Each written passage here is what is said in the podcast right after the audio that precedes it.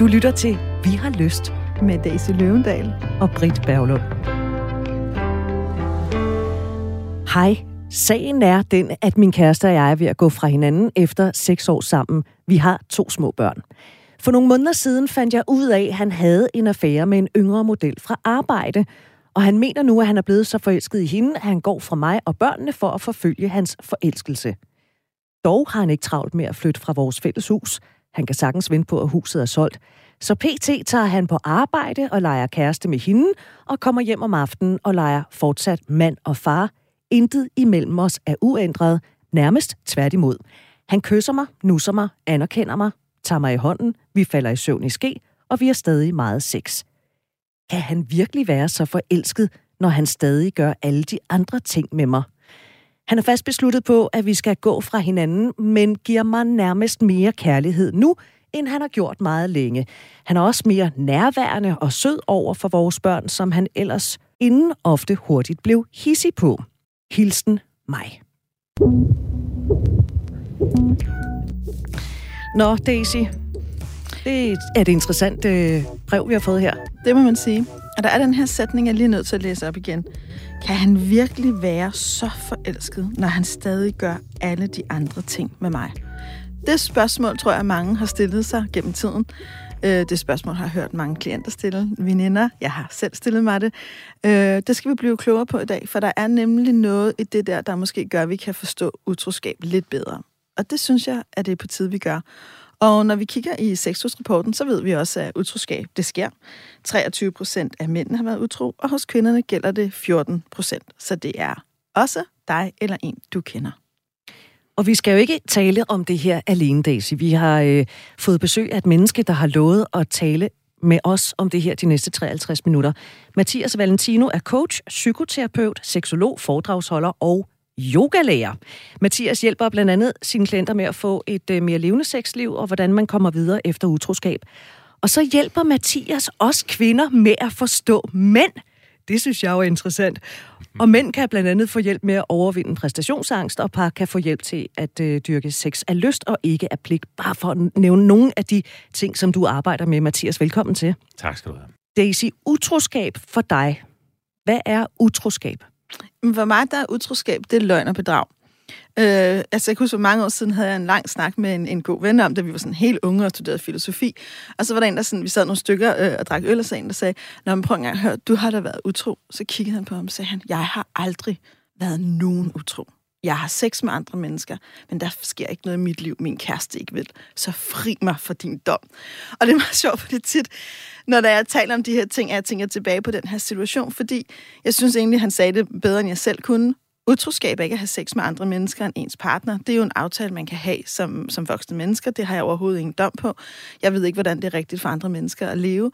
Så for mig, der er utroskab, det er det der med at lyve og bedrage og ikke være ærlig og i virkeligheden have et skjult liv for den anden. Det er essensen af utroskab. Mathias, kan man grædbøje utroskab? Det vil vi jo rigtig gerne prøve i hvert fald. Øh, altså, det er jo helt klassisk det her med, at øh, ah, hvis jeg har den her flørt kørende ved siden af på sociale medier for eksempel, så er det jo ikke utroskab, vel? Fordi at jeg har jo ikke sex igen, altså for at melde tilbage på, på, på din dag fra før. Øh, jeg er helt enig. Øh, utroskab, det er, at når vi ikke er super ærlige med vores partner. Og hvorfor sker det så ofte, den her form for utroskab også? Hvorfor, hvorfor sker den? Jamen, det er jo fordi, det er så super sårbart for os at være ærlige. Det er fuldstændig rigtigt. Øh, og jeg tror også, at rigtig mange, måske nogle gange tænker, at det vi gerne ville føle og mene og tænke, og det vi reelt føler og mener og tænker, er ikke nødvendigvis altid det samme. Og jeg tror, at det er en kontinuerlig livsøvelse at øve sig i at lukke mere hele sig selv, både ind i ens egen bevidsthed, og også kunne dele det med andre. Øhm, og, det, og jeg synes, det er et rigtig godt spørgsmål, det du stiller, Britt, kan utroskab gradbøjes, ikke? Fordi Altså, det er jo sådan en helt etisk diskussion, ikke? Altså, kan man, kan man grædbøje noget? Må man nogensinde øh, gælde nogle omstændigheder gøre noget forkert? Øh, jeg tror, når det handler om utroskab, så tror jeg, at rigtig mange mennesker reelt grædbøjer. Vi er også begyndt at have mange flere ord for det. Vi taler om emotionel utroskab og digital utroskab, og vi taler om mikrocheating, og vi har så kaldt et program om mikrocheating. Så på en eller anden måde, så prøver vi at lave forskel mellem, øh, at der er, mellem, at man sidder derhjemme med ens telefon og skriver med en eller anden fyr i USA, og at man, ligesom ham her i brevet, går på arbejde og har en affære og er i gang med at gå ud af et for- forhold. Men så kan man jo også vente den om at sige, at i det her brev har han jo faktisk sagt det. Mm. Altså, han er faktisk ikke ifølge min definition, han er jo ikke i gang med at lyve og bedrage. Han har sagt, jeg har mødt en anden, jeg er blevet forelsket, det har jeg lyst til at gå efter, jeg vil gerne ud af vores forhold. Øh, så har hun, jeg ved ikke, om hun har sagt ja, for det siger hun egentlig ikke, men hun er i hvert fald blevet, og han fortsætter med at leve med hende. Så lige nu har han jo to forhold. Kan man ikke sige det? Jo, det synes jeg. Meget godt så opsummeret. Ja. Mm. Jeg synes, det her brev det er rigtig interessant, og der gik mange tanker igennem mit hoved, da jeg læste, fordi jeg har det simpelthen så stramt med utroskab. Jeg har, har jeg fundet ud af faktisk inden for de seneste par døgn. Jeg har i 20 år været rejsende i historien om, at jeg havde en kæreste, der var med utro. Sandheden er, jeg ved det faktisk ikke. Mm. Jeg har på fornemmelsen, han var på mig utro. Der var nogle indikatorer. Der var sådan noget med, når jeg så satte mig ud og skulle køre i vores fælles bil, så lå der hårde elastikker, hårde spænder og alt muligt, som i hvert fald ikke var mit. Og som jeg ligesom sagde, hvor kommer det fra? Det kommer fra min mor. Ja, hun er så, hun er så korthåret. Det forstår jeg simpelthen ikke. Og, øhm, men reelt så har han aldrig nogensinde indrømmet det, hvis der var noget at indrømme. Øh, jeg har spurgt ham direkte dengang, hvor svaret var nej. At han så blev gift otte uger efter, vi gik fra hinanden, det er selvfølgelig en helt anden historie. så indikationerne var sådan set meget gode. men, men, ja, men det er bare gået op for mig, jeg reelt ikke ved, om han har været mig utro. Men jeg synes jo simpelthen, det er måske noget af det værste, man kan gøre. Jeg forestiller mig, at jeg ikke er alene med den følelse. Nej, det tror jeg heller ikke. Altså, jeg sidder også og tænker, når, når du fortæller, så tænker jeg, ja, og uanset hvad der reelt skete, så kan jeg godt forstå, at du har rejst i den historie, for det virker jo i hvert fald, når jeg lige står og hører det her, som om der er noget, han ikke har fortalt, blandt andet, hvem er hende, han så vælger at gifte sig med otte uger efter. Altså, og igen... Ja, men det var en, han havde mødt, fordi han var så ked af, at vi var gået fra hinanden, og så havde han været i byen med vennerne, og så havde han mødt hende, og så, det var simpelthen bare, og så havde de giftet sig med hinanden. Nå, men ja. lad nu den historie ligge. ja, ja, præcis. Ja, præcis. Men der er noget, og det er ikke, ikke smart din historie, med at rydde rundt i det, men der er jo et eller andet sjovt. Jeg har mødt mange mennesker, hvor der har været utroskab. Ikke? Jeg har jo nogle gange, kommer der jo også nogen til mig, som er den, der er i et forhold, og den nye partner, eller den partner, de er på vej til at få. Og de er altid meget optaget af, hvad er det for en historie, vi skal fortælle ud til, fordi der er rigtig mange, der gerne vil lave en god historie. De vil enormt gerne have en historie om, jamen så blev Henning, eller Bent, eller Maria, eller hvem det nu var, skilt, og så vupti mødte vi hinanden, eller vi var kollegaer, men vi har aldrig, aldrig, aldrig tænkt sådan på hinanden. Aldrig, aldrig for os. Aldrig. Før fredagsbarn, lige efter du havde flyttet fra huset derhjemme, så kom tanken, hvor nogle gange udfordrer jeg folk på det, fordi Hvorfor er det egentlig så vigtigt? Altså, jeg forstår godt, det er vigtigt for dem, følelsen af, at vi har ikke gjort noget forkert. Men der sidder jo også en partner bagved og måske tænker, så forstår jeg ingenting. Det, jeg forstår ingenting. Hvor der også kan være noget helende i at finde ud af, okay, så, der, så da du gik til fest og dansede længe og kom hjem og virkede mere glad, og du tit i tid og utid nævnte Henning eller Lone eller hvem det var, så var min mavefornemmelse måske ikke forkert. Måske var der noget, der faktisk trak, og det kan også være helende at få lov til at kende sandheden. Mm. Så det jeg egentlig bare prøver på at sige, det er, at nogle gange skal vi passe på i vores eget ønske om at fortælle en rigtig historie, at, vi også, at det kan have nogle konsekvenser for den anden. Men, men øhm, Mathias Valentino, jeg elsker jo helt dit navn, så jeg er nødt til at sige det. Hvad tænker du også sådan personligt om de her ting? Altså, jeg har også prøvet utroskab. Og, øh, og det var en, en, en kæreste, som øh, var meget udadgående. Øh, og, og jeg havde sådan... Mm, jeg havde en, en, en tid, hvor, hvor jeg sådan åbnede mere op og øh, da hun så på et tidspunkt øh, kom tilbage med sumærker på halsen, øh, så sagde jeg, hey, hvad, hvad, øh, hvad sker der? Jamen, hun måtte indrømme, at hun havde kysset med en fra, fra studiet. Den tog jeg sådan, okay, nå, hm. jeg, jeg blev vred og var absolut ked af det, og, øh, og vi havde nogle dage, hvor vi ikke så hinanden. Men så tog jeg den ligesom, så tog jeg den om, det er okay, altså, hvis det ikke var værre end det. Men, men krøllen på det, sådan, når, når vi lige taler her, Britt, også om at det at gå tilbage i tiden, ikke? det er jo så, at øh, hun kom så tilbage til mig for nogle år tilbage her, for to år siden, og, og fortalte mig, at øh, hun faktisk, øh, at, at det faktisk var en affære, som hun havde kørende. Wow. Ja, og, og, og altså, altså virkelig, altså, altså højdramatisk affære faktisk, øh, hvor hun øh, blev gravid, og øh, aborteret, og alt det foregik, øh, mens jeg gik rundt sådan og var... Øh, Lykkeligt eller ulykkeligt uvidende? Præcis, præcis. Og hvor mange år var der gået fra, I havde været kærester, til hun så kom der for et par år siden? Øhm, øh, mange år, skal jeg, øh, det, det er en kalkyle, jeg er Der er, der er i hvert fald gået øh, 25 år. Jeg, jeg vil rigtig gerne lige gå ned, lidt ned ad den der sti, fordi jeg synes faktisk, det er en interessant historie. Og du må sige nej, hvis du ikke har lyst til at svare. Mm. Det må man godt her i vores program. Mm. Så fint. Hvorfor kom hun efter så mange år? Og havde, var det, fordi hun havde brug for at lette sit hjerte? Helt klart. Helt klart. Wow. Og jeg har øh, overvejende en rigtig god relation til mine ekser. Øh, fordi altså, der var en grund til, at vi var sammen, fordi jeg godt kunne lide hinanden, og, og det kan vi sådan set stadigvæk. Og det interessante er, at, øh, at jeg, altså, jeg var jo så meget videre, da hun kom til mig og, og, og, ligesom, og åbnede sit hjerte og havde brug for at fortælle det her. Og hun var virkelig, altså, hun var virkelig følelsesmæssigt øh, påvirket af det, og græd og fortalte det grædende. Øhm, og jeg, altså min, jeg havde kæmpe empati for hende i det, mm. hvor jeg virkelig sådan mærkede hende, fuck, hvor har du bare gået igennem en virkelig, virkelig tung tid. Apportere, Mange altså, og, år. Præcis, og, ingen, og jeg vidste ingenting om det. Og, og jeg var faktisk, jeg, jeg har gået sådan meget nysgerrig på mig selv. I, altså, in the moment der, der, der var jeg, der var jeg sådan, øh, kunne jeg ikke rigtig, altså, jeg kunne mærke hende rigtig meget i det, og mig selv havde sådan, jamen jeg var videre, så det var egentlig okay. Altså, øh, jeg var ked af det dengang over, hun havde kysset med ham. Altså, wow, stop det lige med det samme. Ikke? Mm. Men at der så var en meget større ting, baby, det, det, det, øh, det påvirkede, var, påvirkede mig faktisk ikke yderligere dybt, men wow, hvor det påvirkede mig at se, hvad hun var gået igennem. Havde hun brug for din tilgivelse? Ja.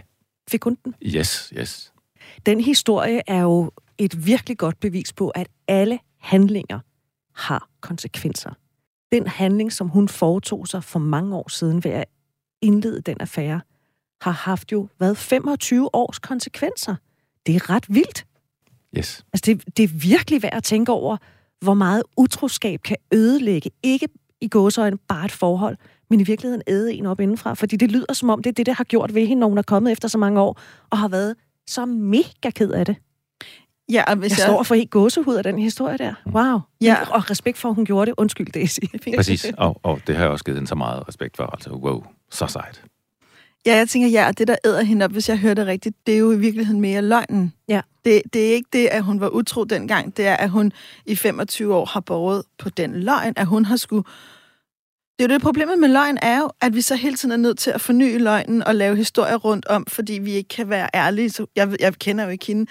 Jeg har mødt mennesker, der har oplevet ikke det samme med noget. Eller så lige møder den næste partner, kan de så være ærlige om det, der skete? Fordi hvis den person spørger, hvorfor brød du så egentlig med den person? Nej, jeg kan ikke sige, at jeg havde en affære, jeg er parat. Altså, du ved, det kan blive sådan hele og det, der jo i virkeligheden er med det, som jeg har tænkt meget over, det er, at der er en kæmpe ensomhed og isolation for andre. Der er en kæmpe adskillelse i løgnen.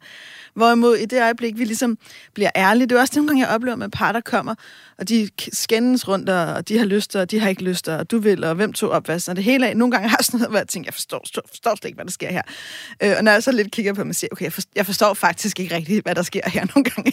og folk, så måske nogle gange er der en, der ligesom lidt bryder sammen og siger, jeg har været utro, eller jeg, jeg er følelsesmæssigt optaget af en anden, eller jeg har fundet ud af, at du har gjort det der.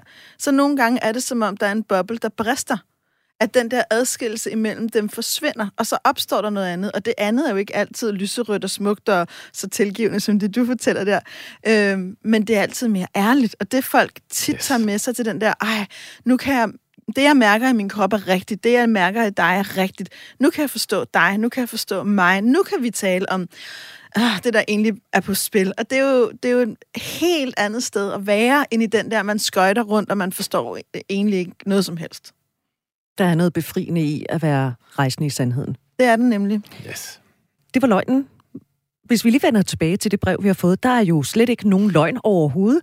Hun skriver, for nogle måneder siden fandt jeg ud af, at han havde en affære med en yngre model. Han mener, at han er blevet så forelsket i hende, at han går fra mig og børnene for at forfølge forelskelsen. Øhm, så hun har jo givetvis øh, konfronteret ham med det. Og der har han jo så sagt, ja, det er rigtigt, og jeg er simpelthen så forelsket, at nu skal vi gå fra hinanden, vi skal sælge huset, og, og sådan er det. Mathias, når du læser det her brev, som vi har fået, Hvad er din umiddelbare reaktion? Det er en glad mand, vi taler om her. En glad mand? Det er en glad mand. Han bliver pludselig set.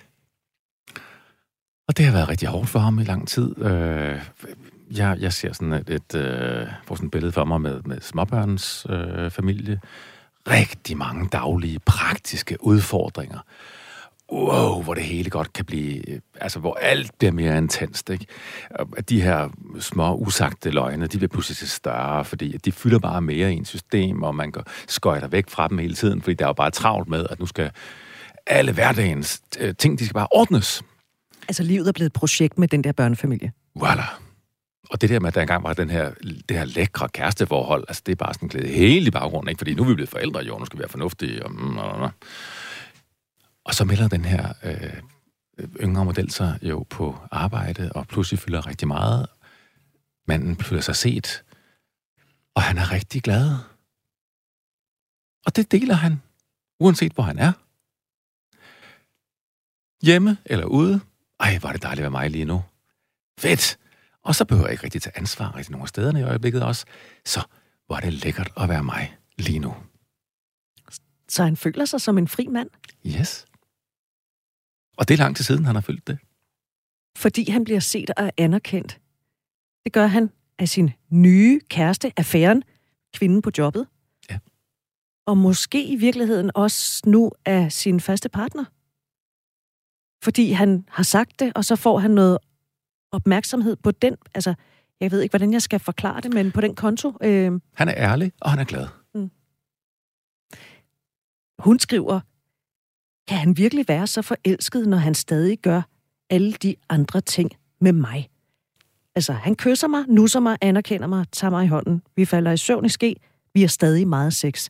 Mathias, kan han, kan han virkelig være så forelsket, når han stadig gør det med sin faste partner, som han jo vil gå fra? Absolut. Du, ja, der er synes du, jeg er herfra. Jamen- altså, Morris Moore. Ja, Mathias fra begge to armene. Ja, yeah, it's all love.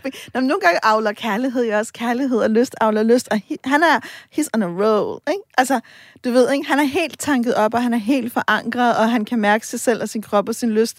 Øh, og han, og han har sikkert også en masse modstridende følelser, og måske også ked af det, og skal også sige farvel til den partner, han har. Mm-hmm. Og det gør han også ved at tage hende ind. Så, så det, og det er jo, det er jo Men netop- han skal jo ikke sige farvel lige nu, fordi han har jo ikke travlt med at komme nej, væk. nej, men han er stadigvæk i den der, han er stadigvæk i den, du ved, billede af at skulle sige farvel til noget, gør, så vi bliver mere opmærksom på, hvor fedt det egentlig er. Så man kan sige, han, han og, det, og det er sådan fedt, det er så fedt, hun spørger om det der, for der er mange, også jeg har hørt gennem tiden, spørger mig, jamen kan man godt have lyst til flere mennesker? Kan man godt være for, hvis... Det er fordi folk tror, at forelskelse gør en monogam, eller du ved, at ligesom, hvis man virkelig elsker en, så har man kun lyst til en. Det er jo noget værre vås. Altså, jeg forstår simpelthen ikke, hvem der har fundet på det en eller anden gang i forrige århundrede, men det, det giver jo ingen mening. Altså, det var også en af de få anker, jeg havde, der selv blev parterapeut, der tanker, hvis bare vores tilknytning er god, så har vi høj passion, og jeg sad sådan og tænkte, Øh, I hvilken verden? Fordi jeg kan da godt nævne mennesker, der er super trygt tilknyttet og har super meget lyst også ud af forholdet. Altså, så det er jo ikke nødvendigvis en naturlov som tyngdeloven, at, man, at hvis man virkelig elsker en, har man ikke lyst til alle de andre. Måske nærmere tværtimod. Så det er simpelthen det er en myte, Det er en myte. at kær- kærlighed og begær, det følges ad hånd i hånd. Fuldstændigt. Begæret kan godt stikke af. Det kan det. Og kærligheden for den sags skyld. Altså, der er ikke rigtig nogen faste rammer for det her. Det er jo lige så vildt, som hjertet og sjælen er. Og det kan være svært at håndtere. Ja, helt vildt svært. Virkelig. Altså, præcis, ikke? Hvordan giver det så udtryk? For begge parter, tænker jeg, ikke? Det må man sige. Det er du simpelthen nødt til lige at forklare. Jamen, altså, det, det er jo svært at håndtere, ligesom, at, at, at kunne mærke den enorme passion og den der mm, lyst bare til at udfolde sig og mærke sin kropslige sansighed. Mm. Og, og, og samtidig på den anden side at stå som partner, ligesom, og, og, og, og måske være mere nedlukket og have en anden forestilling.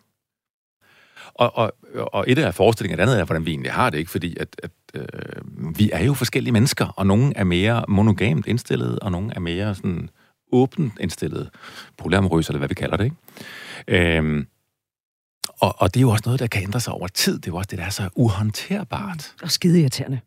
Præcis. Fordi vi kan jo ikke styre det. Nej. Stop.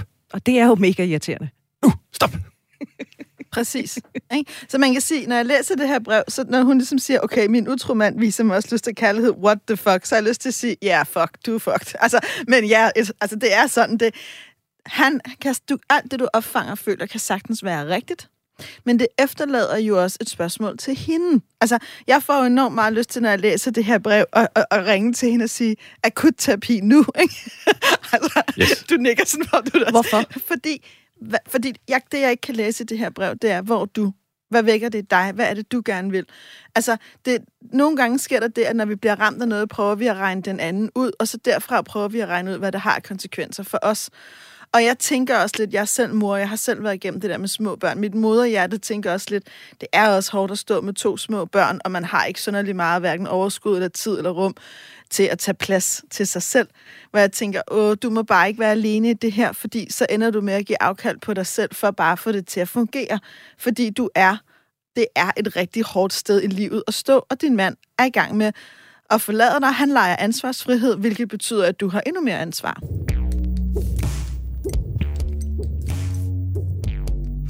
Du lytter til Vi har lyst på Radio 4. Vi har besøg af Mathias Valentino, der er øh, parterapeut, seksolog, foredragsholder, arbejder specielt meget med unge mennesker og seksualitet, øh, psykoterapeut, coach og mange andre gode ting. Og vi taler om utroskab, fordi vi har fået et øh, brev fra en kvinde, hvis mand har fundet det, hun kalder en yngre model på arbejdet, som han simpelthen er blevet så forelsket i, at han vil gå fra øh, kone og børn. Men det har han faktisk ikke rigtig travlt med. Og jeg, jeg synes, Daisy, at du åbnede for noget lige for et øjeblik siden. Mm. Fordi når jeg læser det brev, fordi du siger, hvor er hun henne i det her, ikke? Øhm, han kysser mig, nusser mig, anerkender mig, tager mig i hånden, vi falder i søvn i ski, og vi har stadig meget sex. Min umiddelbare tanke, da jeg læste det, og jeg skulle ligesom relatere den til mig selv, There's no way in hell, du skal sove i ski med mig. Du skal overhovedet ikke komme i nærheden af, du ved nok. Jeg kan ikke sige ordet. Det. okay, det er du, du ved nok. Ja. du skal ikke komme i nærheden af fru Knudsen, hos mig i hvert fald. og, det, og jeg kan jo ikke, altså, jeg synes jo, det er så interessant, fordi hvorfor er det, hun har lyst til alle de her ting, når han helt åbent siger, at jeg har fundet en ny på arbejdet? Hvad sker der, Mathias? Er det bare, vi er forskellige mennesker? Vi er absolut forskellige mennesker. Øhm, ja, og, nu, og du har fuldstændig ret. Nogen vil sige, fuck dig, altså skrid ud af mit hus, det er nu. Jeg vil bare ikke se dig, vel? Øhm, og, og, og der er hun ikke, tydeligvis. Hun er jo tydeligvis et sted, hvor hun måske håber, at hun kan holde på ham.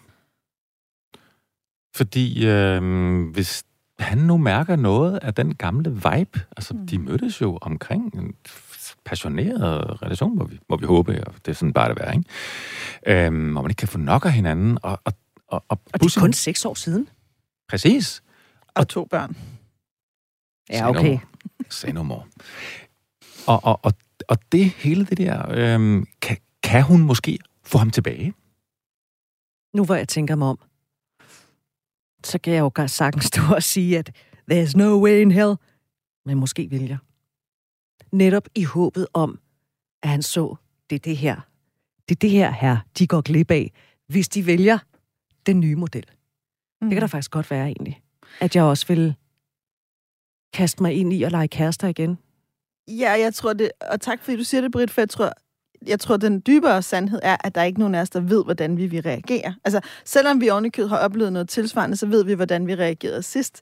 Men, men vi, er jo, vi er jo også hele tiden forskellige steder i vores liv, som også handler meget om, hvor sårbar jeg selv, hvor meget i udvikling er jeg selv, hvor presset føler jeg mig, hvor optimistisk er jeg, hvad har jeg ressourcer, hvordan, hvordan fungerer jeg? Så jeg tænker, i virkeligheden ved vi det jo faktisk ikke, før vi står i det.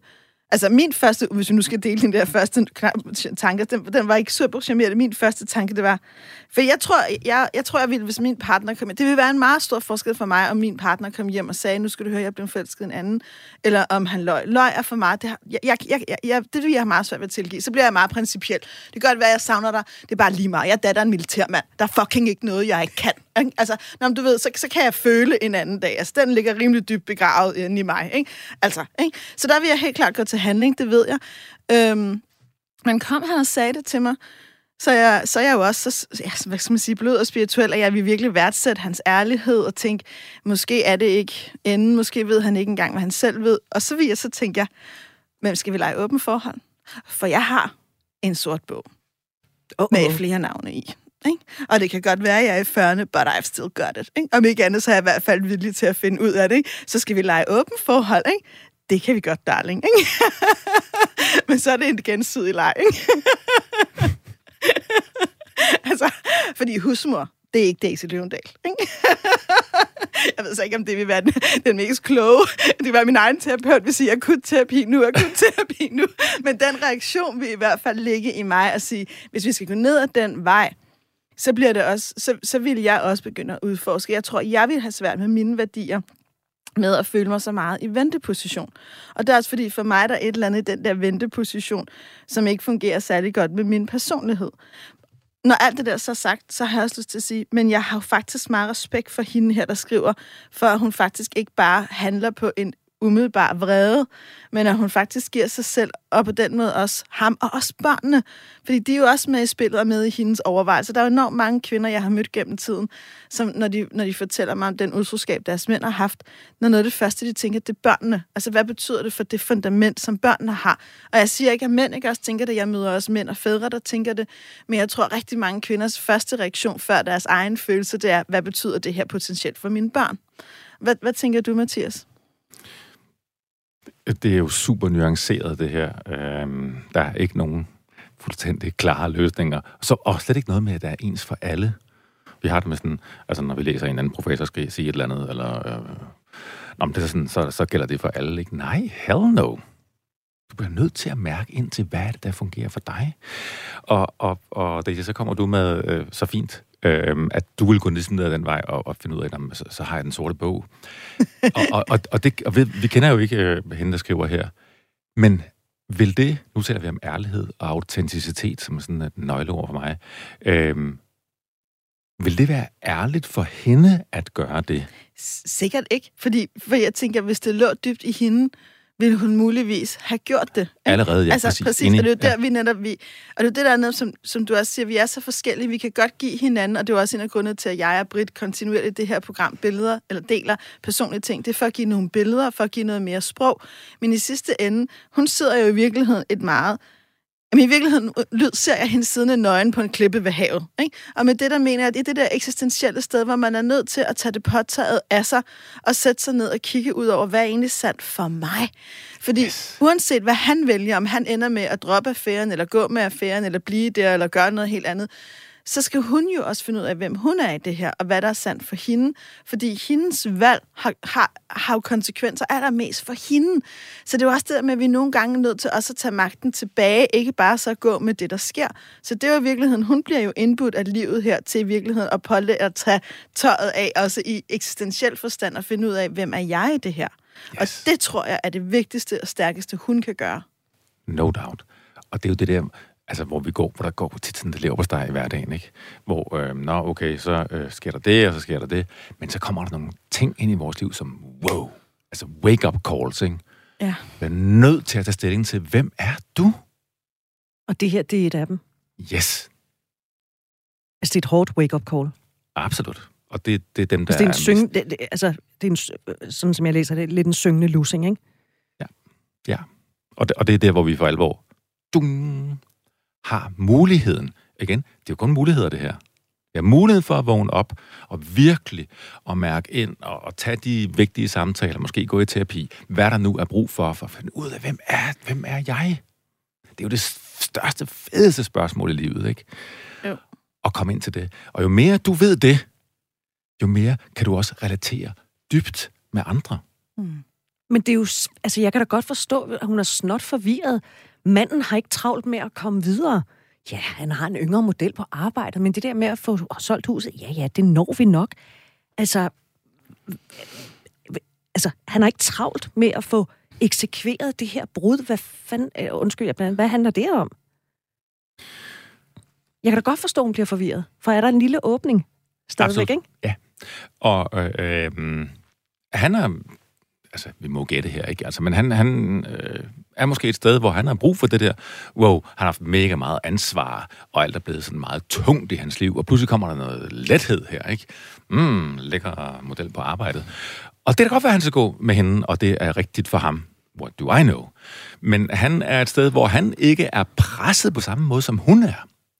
Fordi hun er virkelig, wow, hun mærker, jeg er mor, og jeg har de her børn, og øh, øh, de skal have det godt. Og hva- hvad, hvordan kan jeg gøre det bedst? Mm. Hun er mega presset, og han prøver at løbe lidt for det pres, han står i, som jeg mærker det. Fordi han jo i virkeligheden har en kæmpe frihed i at blive begæret af to kvinder, der måske, som jeg læser det, gerne vil ham. Præcis. Og det kan også være, det er hans sandhed, at han er i en, øh, nu vil jeg kalde det for sådan en polyamori periode. Fordi det, er- det, er ikke noget, det er ikke noget, man behøver at sige, "Jamen, for life, så er jeg det. Altså sådan, jeg selv, øh, hvad er jeg? Øh, Er jeg polyamorøs? Øh, Er jeg monogam? Øhm, i- jeg, I perioder, så har jeg været sådan meget klar på, hvad jeg er, og i andre har jeg ikke. Og det har ikke været det samme hele tiden. Er det ikke bare, undskyld, altså et udtryk for egoisme? Jeg, jeg gør, hvad jeg har lyst til. Så nu leger vi, at nu er jeg polyamorøs, fordi det giver mig mulighed for at have flere partnere. Jo, det kan du Fordi godt det er sige. det, jeg har lyst til. Det kan du godt sige. Og hvis det er det, som jeg har i en periode, så øhm, er der måske behov for at være egoist. Og, øhm, Og så er det Jeg- jeg take føler- it or leave it. jamen, jeg føler det egentlig ikke øh, som... Altså, der er meget stor forskel på at være egoist og så være ærlig. Ja, altså, ja, det er super interessant, I siger. Jeg tænker, jeg tænker, for når jeg sådan prøver sådan at sætte mig ind i hendes kvindens sted, så, så, så tænker jeg, du skal passe på med at give et menneske, der lige nu er, er lidt egocentreret, ikke egoistisk, men han er jo meget et eller andet sted i sit ego, og fred være med det, Yes. øh, for meget magt over dit liv. Helt personligt, når mennesker er på den high, vil jeg ikke give dem hverken koderne til min bankbog, eller magten til at tage beslutninger omkring mit liv. altså, jeg tror, jeg vil være mere sådan, du får et glas rødvin, darling, og jeg står her, ikke? Love you. Lad mig tage beslutninger for mig, ikke? Altså, ikke? altså, så det er lidt, det er også lidt det med at sige, og det, jeg tror, det er der, jeg tror, det er lige præcis, viser han der lyst til kærlighed, spørger hun om. Kan, kan, eller kan han, kan han godt øh, både elske mig og hende? Ja, det kan han godt. Det gør han jo åbenlyst. Men hvad betyder det for dig? Altså, jeg får sådan virkelig lyst til tilbage til dig. Han kan ikke træffe nødvendigvis nogle gode beslutninger, hverken for sig selv, eller dig, eller jeres børn. Er det retfærdigt, det er landet på dig? Nej, det er det ikke, men det er bare sådan, det er. Jeg tror, hun er nødt til at finde sin indre viskvinde, og i virkeligheden finde ud af, hvordan skal jeg navigere igennem det her, så det føles sandt for mig. Og det kan godt være, at svaret er at blive i det forhold i en periode, og se, hvor han ender. Det kan også være, at det er at udforske hendes eget personlige, erotiske liv. Det kan også være, at øh, det kan være at flytte, det kan være alle mulige ting, men hun skal virkelig passe på med ikke at give ham magten, fordi det kan godt være, at han lige nu tror, at han har den, men det er ikke det samme som, at han skal have den. Øh, og hvad end han vælger, har det jo en konsekvens. Og det har det i virkeligheden også for hende på den anden side. Jeg tænker jo også, det er jo, vi ved jo heller ikke, hvad hun vil. Hun kan jo også vælge at afbryde forholdet. Og det er jo ikke det samme som at hende, der så står derhjemme nødvendigvis, skal tage ham tilbage. Men jeg tror, at hende herhjemme, hun skal, hun skal i virkeligheden få lyst til at sige, mærk dine følelser, men lad være med lige nu at træffe beslutninger fra dem. Husk lige dit, at have dit hoved med os. Eller måske vil jeg sige, have din grounding med. Ja, det synes jeg faktisk er et bedre ord, det der med helt ned, Yes. helt ned og mærke dine værdier og klippe dem under dine fødder. Fordi det her med at ligesom have hovedet med, jamen det, det, det fungerer for mig ikke rigtig ofte, fordi så bliver vi enormt rationelle, og så bliver sådan plus-minus-listen der. og plus-minus-listen, jamen den ser da måske meget favorabel ud i den, på, på plussiden der, men det er en godt feeling, ikke? Ja. Altså den der mavefornemmelse, den, den ved jo godt, at det skal være minus, ikke? Jo, men det er faktisk præcis det, den, jeg mener. Det, det, det, det er mavehjernen, vi er ude i. Det Okay, grounding, fedt. Ja. ikke? Altså, øh, det er ikke så meget den der plus-minus-liste. Måske dog et sted, hvis man lige nu står og tænker over det. Jeg tror, at nogle gange kan man være i nogle situationer i livet, hvor der er noget, man godt kan holde ud følelsesmæssigt, men man måske moralsk ikke kan klare. Altså, jeg siger ikke, det er sådan, men jeg har mødt mennesker, der, der jeg har mødt på et tidspunkt, det hende, jeg kom til at tænke på, der sagde til mig, jeg kan godt leve med, øh, altså sådan helt ind i mig, min mand har været mig utro, jeg kan bare ikke holde ud at være sådan en kvinde, hvor han har fandme knippet hele byen rundt, og jeg har rendt rundt derhjemme og ikke vidste. Så alene på grund af min eget billede af mig selv, er jeg nødt til at gå ud af det. Og det var jo egentlig meget en hovedbeslutning, men jeg oplevede den også så meget grounded. Altså jeg oplevede, det var sådan hendes summen af det hele gør, at det kan jeg bare ikke finde mig i. Og det kan jo selvfølgelig fint hænge sammen, jo. Det er jo det, ikke? Selvfølgelig. Ja, ja, helt klart. Men det gør det ikke altid. Nej. Og det er det, der er interessant, ikke? Fordi, fordi vores hoved er så påvirket af vores øh, kultur og vores familie, og sådan gør man ikke hos mig og hos os. Øh, og sådan Og har hvad man vil de andre gjort. sige? Lige præcis. Mm. Men det kan da godt være, at din sandhed alligevel er, at du skal stå i det, og ligesom, uh, fuck it, jeg elsker ham, for at tage den der. Præcis. Noget, der er interessant ved det her brev, nu har jeg læst det flere gange, hvis man sådan læser det ord for ord, så skriver hun faktisk kun om ham. Ja. Altså hun skriver, han har en affære, han har ikke travlt, han kan sagtens vente, han er fast besluttet på. Det synes jeg faktisk er lidt interessant. Hvor er hun selv henne i det her brev? Hvorfor handler det kun om ham? Daisy?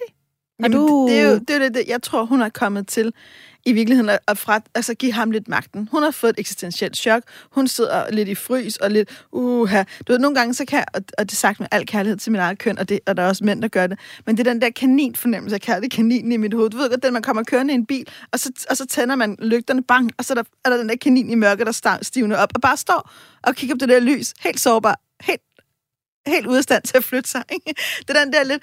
Hun er, jeg oplever, jeg får lidt den feeling i brevet, og så går hun i gang med, jamen elsker han mig, han kan han godt have, at det han føler for mig er stadig sandt, og vil han stadigvæk mig, og hvornår vil han flytte, og hvordan skal det hele, og jeg tror også, hun tænker sindssygt meget på børnene. Og det er jo lige præcis der, hvor jeg hører det, vi alle tre prøver at sige til en, der, og du skal også finde din grounding, som du siger, Mathias. Du skal også finde dig, hvor du hen, hvad vil du? Fordi du er blevet smidt ud i en livskrise, men du er nødt til også at finde din egen styrke og læne dig op af det, der er sandt for dig, for at komme ud af den. Du kan ikke give ham roret, for han kan åbenlyst ikke varetage det. Hvis nu hun elsker ham, altså sådan helt dybt inde i hjertet, og rigtig gerne vil være sammen med ham, Mathias, hvad, hvad er strategien så? Det er da et godt Der- der spørgsmål, bliver, synes Der jeg. bliver virkelig tænkt over på det Ja, her det gør der. bord. Fordi der er jo igen så mange scenarier, ikke? Altså, øhm, for det kan jo være, at hun har, det kan være, at hun skal stille, altså virkelig sådan, nu tager du beslutning, fordi det er mig eller hende. Og det, det tror jeg på den korte bane ikke. Hvis hun gør det nu, så tror jeg, han går. Så tror jeg, han går over til den nye model. Øhm, så måske er det virkelig den bedste strategi, som hun er gang i i øjeblikket, er- at lige at Sådan go with the flow. Ja, og se, hvad der sker. Øhm, I forlængelse af det, som, som, som du lige sagde, Daisy, lige før, så er jeg også... Altså, hun, jeg, jeg føler meget, at hun netop er i pleaser-mode, ikke? Øhm, som handler handler om det der med at hele tiden være over i den anden. Jamen, hvad synes den anden? Og det er jo ofte noget, vi har med os for, for barnsben i familien og sådan noget. Ikke? Hvad med, når man lige være opmærksom på, hvad mor og far synes. Og, og det bliver jo sådan en, en go-to-vane hos os med at være over i den anden. Så, så som, som Jo, mand... vi kan jo også godt lide, at andre folk kan lide os jo. Præcis. Lige præcis. Ja, jeg ser også meget den der, jamen, hvis du elsker ham stadigvæk, så elsk ham. Altså, det er jo noget enormt smukt i, i virkeligheden. Jeg arbejdede med et par på et tidspunkt, som kunne være dem. Det var så anden setting, men han fandt den anden, hvor hun faktisk var meget sådan skarp på, jamen, jeg elsker ham, og vi har været sammen i næsten 25 år, og vi har tre børn sammen. Så elsk ham. Altså, det er jo også en kæmpe kærlighed at lade ham fortælle sin sandhed, og lade ham være der, ikke bare smide ham ud, eller gå i effekt, eller svine ham til. Det er jo kærlighed. Hun skal bare også huske kærligheden til sig selv. Hun skal også bare huske også at rette noget af den kærlighed indad, og finde ud af, hvad har jeg egentlig brug for? Og det er der, det kan være farligt. Jeg siger ikke, det er forkert at være strategisk, men nogle gange kan det være farligt, hvis vi bliver for strategiske, for så nogle gange, så begynder vi at forfølge en, en strategi eller en måde, vi tror, vi kan få verden til at blive, som vi gerne vil have den, og bliver så villige til at forlade os selv. Så nogle mennesker, og, yes, og, og som jeg tror, hun lidt er en af, har brug for også at være meget opmærksom på selvkærligheden, for ikke at forlade dem selv i, åh, jeg vil så gerne give dig kærlighed, at jeg, så, så er jeg lidt mindre vigtig. Og jeg håber virkelig også, at den her mand ikke kun elsker hende med hans, med hans lyst, men også elsker hende på andre måder, fordi han har jo virkelig kastet hende ud i en krise, da han kommer hjem og siger det her.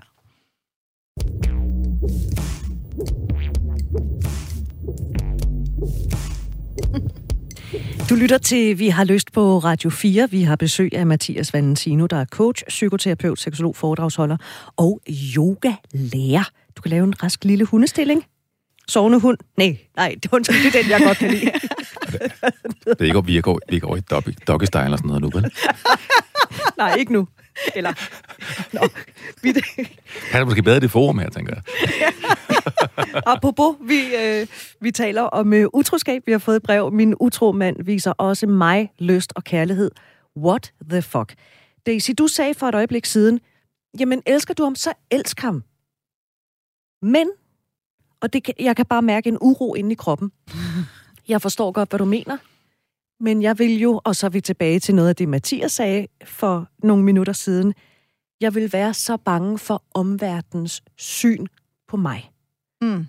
Hvis jeg var sådan, okay, fuck det, jeg elsker ham med hud og hår, fordi det her, det er jo ikke en affære, han har i det skjulte. Det har han jo sagt højt til hende. Måske har han sagt det til andre. Måske er der faktisk nogen på arbejdspladsen, der er klar over det, fordi han har fundet øh, sin affære på arbejdet. Den der øh, følelse af de andres dom over mig, hvis jeg så bliver i det og elsker ham. Det kan jeg godt forstå. Utroskab er jo et kæmpe stigma.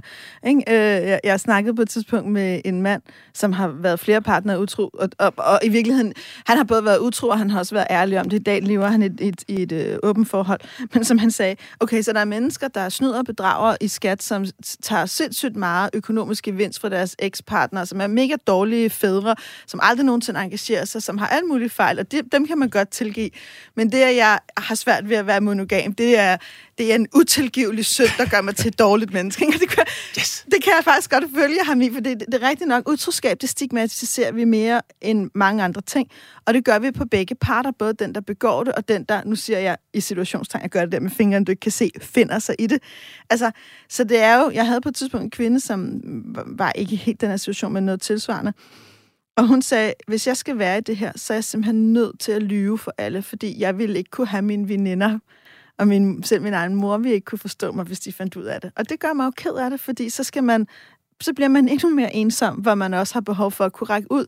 Så, så, så jeg vil sige, jeg forstår det godt, og jeg håber, vi alle sammen kan blive bedre til, at når nogen, vi holder af, står i en krise, ikke at smide vores egne følelser over på dem og fortælle, hvad de skal gøre, men i virkeligheden finde ud af, hvor de er. Fordi for nogen er det ikke den ultimative synd, der betyder, at man ikke skal være sammen.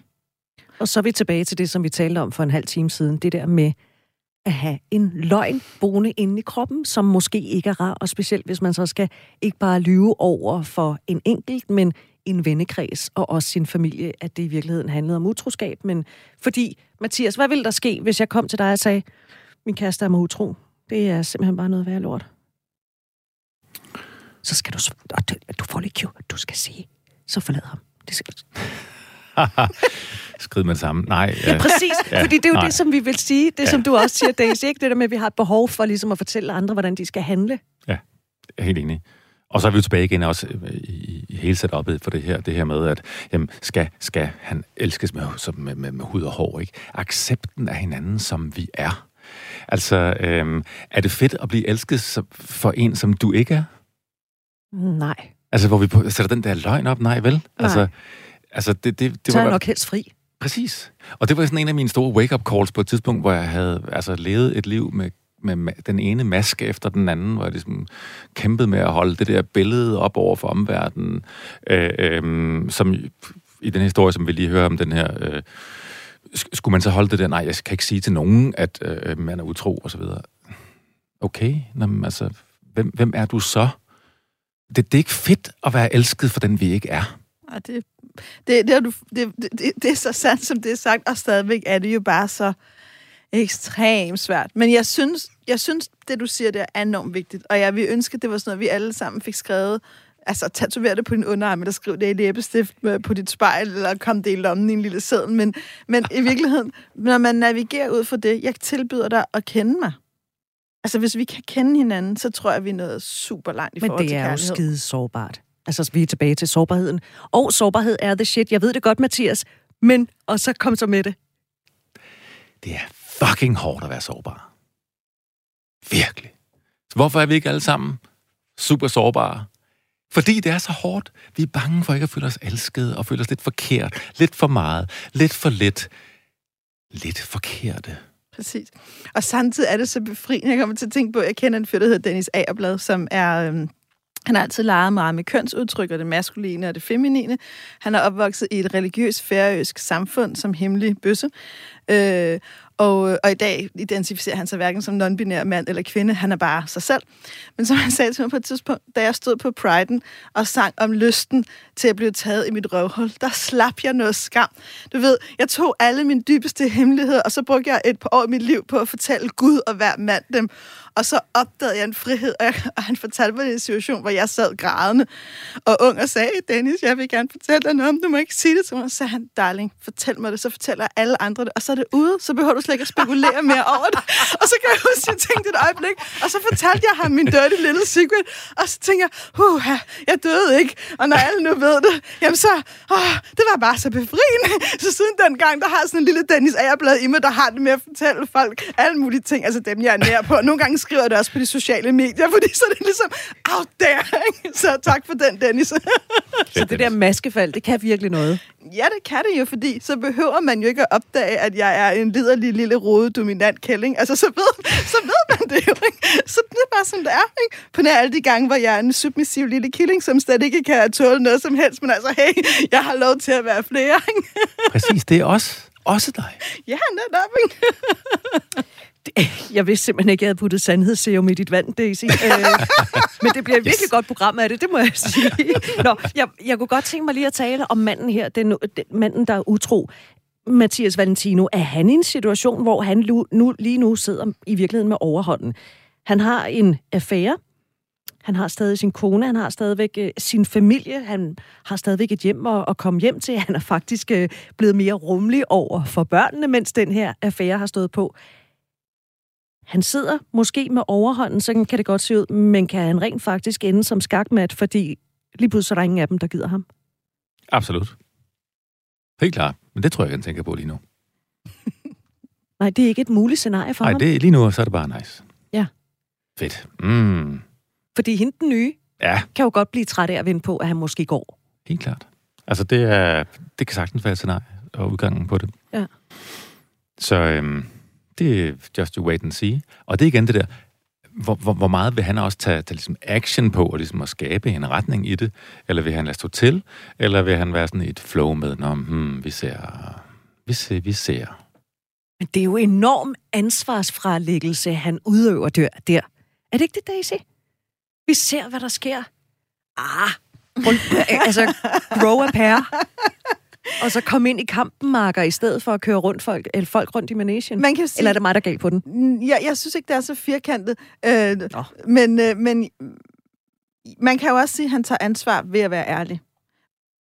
Det kan man godt sige. Han tager det dybeste eksistentielle ansvar. Jeg er ærlig og fortæller, hvordan at jeg har det. Men som jeg også sagde før, hvis jeg stod ved siden af ham, så ville jeg ikke give ham nøglerne til min lykke og bede ham om at varetage den. Så vil jeg sige, jeg tror lige, jeg holder de her nøgler selv, for jeg tror faktisk ikke, du er i stand til at se andre end dig selv lige nu. Og det siger jeg uden dom, men når mennesker er steder i deres liv, hvor det er, at de tager en tur i ekokarusellen, og det gør vi jo alle sammen, det har jeg selv gjort, så tror jeg, når man står ved siden af, man skal holde fast i, ens, i nøglerne til ens egen lykke, fordi jeg tror ikke, at han kan træffe beslutninger for hende, og det skal han ultimativt heller ikke. Så ansvar er jo i virkeligheden også nogle gange at finde ud af, hvad er dit ansvar, og hvad er mit ansvar. Hans ansvar har været at være ærlig omkring hans handlinger. Hendes ansvar er at finde ud af, hvad det betyder for hende i sit eget tempo. Og så er det klart, så er der imellem dem en eller anden, hvad kan man sige, flod og ebbe. Hvornår, bliver, hvornår, hvornår skal han videre? Hvor længe bliver han? Hvornår, hvordan, hvad kan hun egentlig holde ud? Hvornår synes hun ikke, at hun har lyst til at ligge i ske med ham mere og nusse? Altså, og det er jo hendes ansvar, det er at finde ud af, hvad er mine grænser og lyster i det her, og hvad er rigtigt for mig, og hvad for et liv vil jeg give mig selv. Det kan jo også være, at hun bare en dag vågner op. Det er meget sjovt, jeg havde en klient, der faktisk oplevede det, øh, som også var sådan en utroskabshistorie, og simpelthen bare på et tidspunkt sagde, jeg kan ikke vente mere på, at han finder ud af, hvad han vil. Altså, jeg er, ikke, jeg er ikke afklaret følelsesmæssigt. Jeg kan bare ikke holde ud at være i den her position mere. Og så flyttede hun op i sommerhuset og begyndte at leve sit liv, som om hun var alene. Og så tænkte hun, så må jeg jo se, hvis han en dag står der, hvad han så vil, og jeg må tage stilling fra gang til gang, når han siger, at han gerne vil ses. Det synes jeg faktisk var meget powerfult. Absolut, og, og super ærligt. Også det. Og det, og det tager jo også, altså, hvornår er vi klar til at tage den beslutning? Jamen, det, det ved, ved vi kun selv jo. Lige præcis, og det ved, det, det kommer jo, det er ligesom, det er en modningsproces. Så, øhm, så det kan være utroligt sandt for, for hende, der skriver ind her, at, at, at lige bare lige chill. Lige tage det roligt og, og lade det lige køre et stykke tid. og så vil det modnes i hende. Ja, fordi det, der jo også fremgår af brevet, det er jo, det er jo ikke fordi, de skændes så taget det letter på det der hus. Snart tværtimod. Altså, der bliver nusset og såret ske, og de har stadigvæk sex og alt muligt. Så måske bare nyde det lige nu i den udstrækning, hun har mulighed for det. Ja. Netop, netop. Og det er her, vi kommer tilbage til noget andet, vi har talt om, nemlig skammen og løgnen. Fordi jeg tror, at sådan nogle situationer, hvor vi står der og skal finde ud af, hvem vi er eksistentielt, der har vi brug for hinanden. Og det er lige præcis her, med, hvor utroskab er tricket.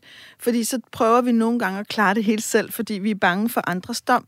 Hvor jeg håber for hende, at hun har nogen fortrolige og tæt på, som også er der for hende til at holde det rum for hendes proces, og til at støtte hende. For jeg tror faktisk også, at vi har brug for ikke at være alene, når vi skal... Det kan godt være, at vi sidder ultimativt på klippen alene, men vi har brug for at vide, at der står en med et varmt tæppe 10 meter bagved og er klar til at gribe os.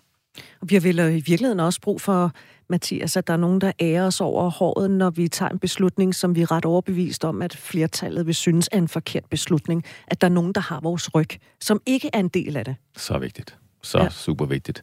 Og øhm, jamen, det er egentlig det, det, er den, det er den korte svar. Det er, det er så super vigtigt.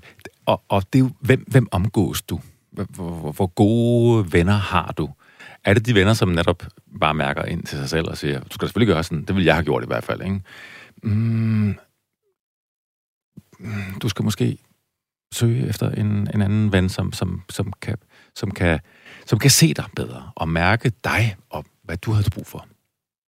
Så kig lidt rundt i vennekredsen, eller måske en relation, som ikke er en ven, men en, man kan føle sig tryg ved, og som man ved ikke har for vane at gå ind og så sige, Nå, men det, jeg synes, du skal gøre, det er sådan og sådan og sådan. Lige præcis. Det kan vi godt have nogle gamle venskaber, ikke? Den, øh, jamen, vi har kendt anden siden skoletiden, så vi er virkelig, så jeg kan få det bedste råd derfra. Er du sikker på det? Ja. Fordi vi har det med at give hinanden nogle roller. Ikke? Nå, du var den der i skolen, som var den sjove, ikke? Og øh, øh, du var den intelligente. Og, og, der, der pegede Mathias på mig. Yes, sådan. og, øh, og, og ja, ja, det var du måske også. Men måske er du meget mere end det. Den, du var den, øh, for eksempel øh, i, hos i familien også, den, søde og den medgørlige osv.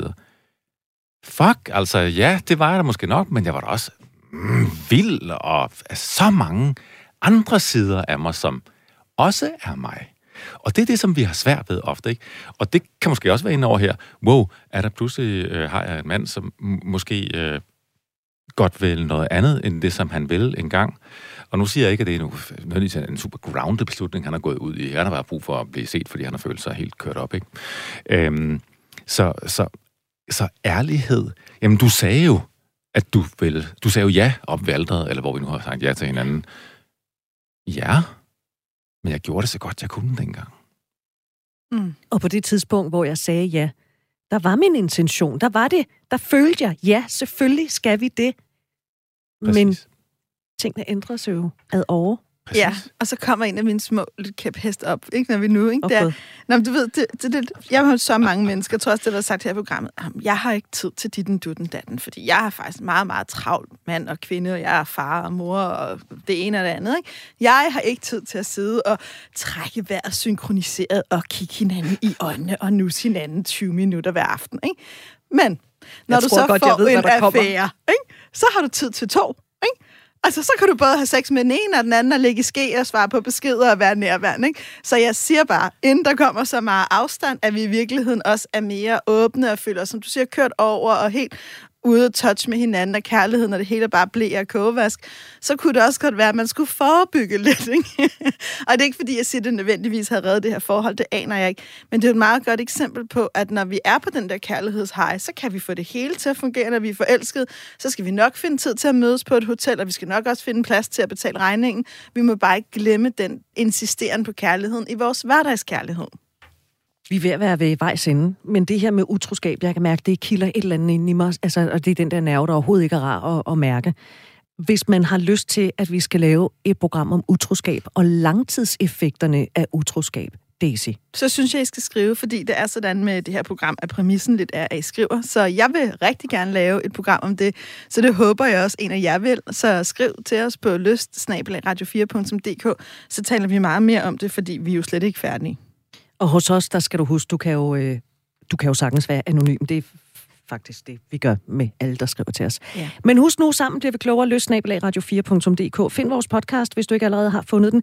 Hver tirsdag, der får du nemlig en lille ekstra udsendelse, som ikke bliver sendt på Radio 4. Og så skriv til vores øh, mailadresse, eller find os på Instagram, hvor vi også skriver lidt en gang imellem. Daisy, du er lidt mere øh, so me hej, end jeg er. Men hashtagget, det er, vi har lyst. Og er du en af de efterhånden mange, der har skrevet, om vi ikke godt vil lave et program om at kede sig seksuelt, ha, så skal du lytte med i næste uge.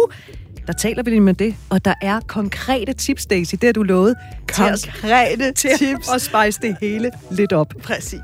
Mathias Valentino, fornøjelse at have dig med. Tak, fordi du vil besøge os.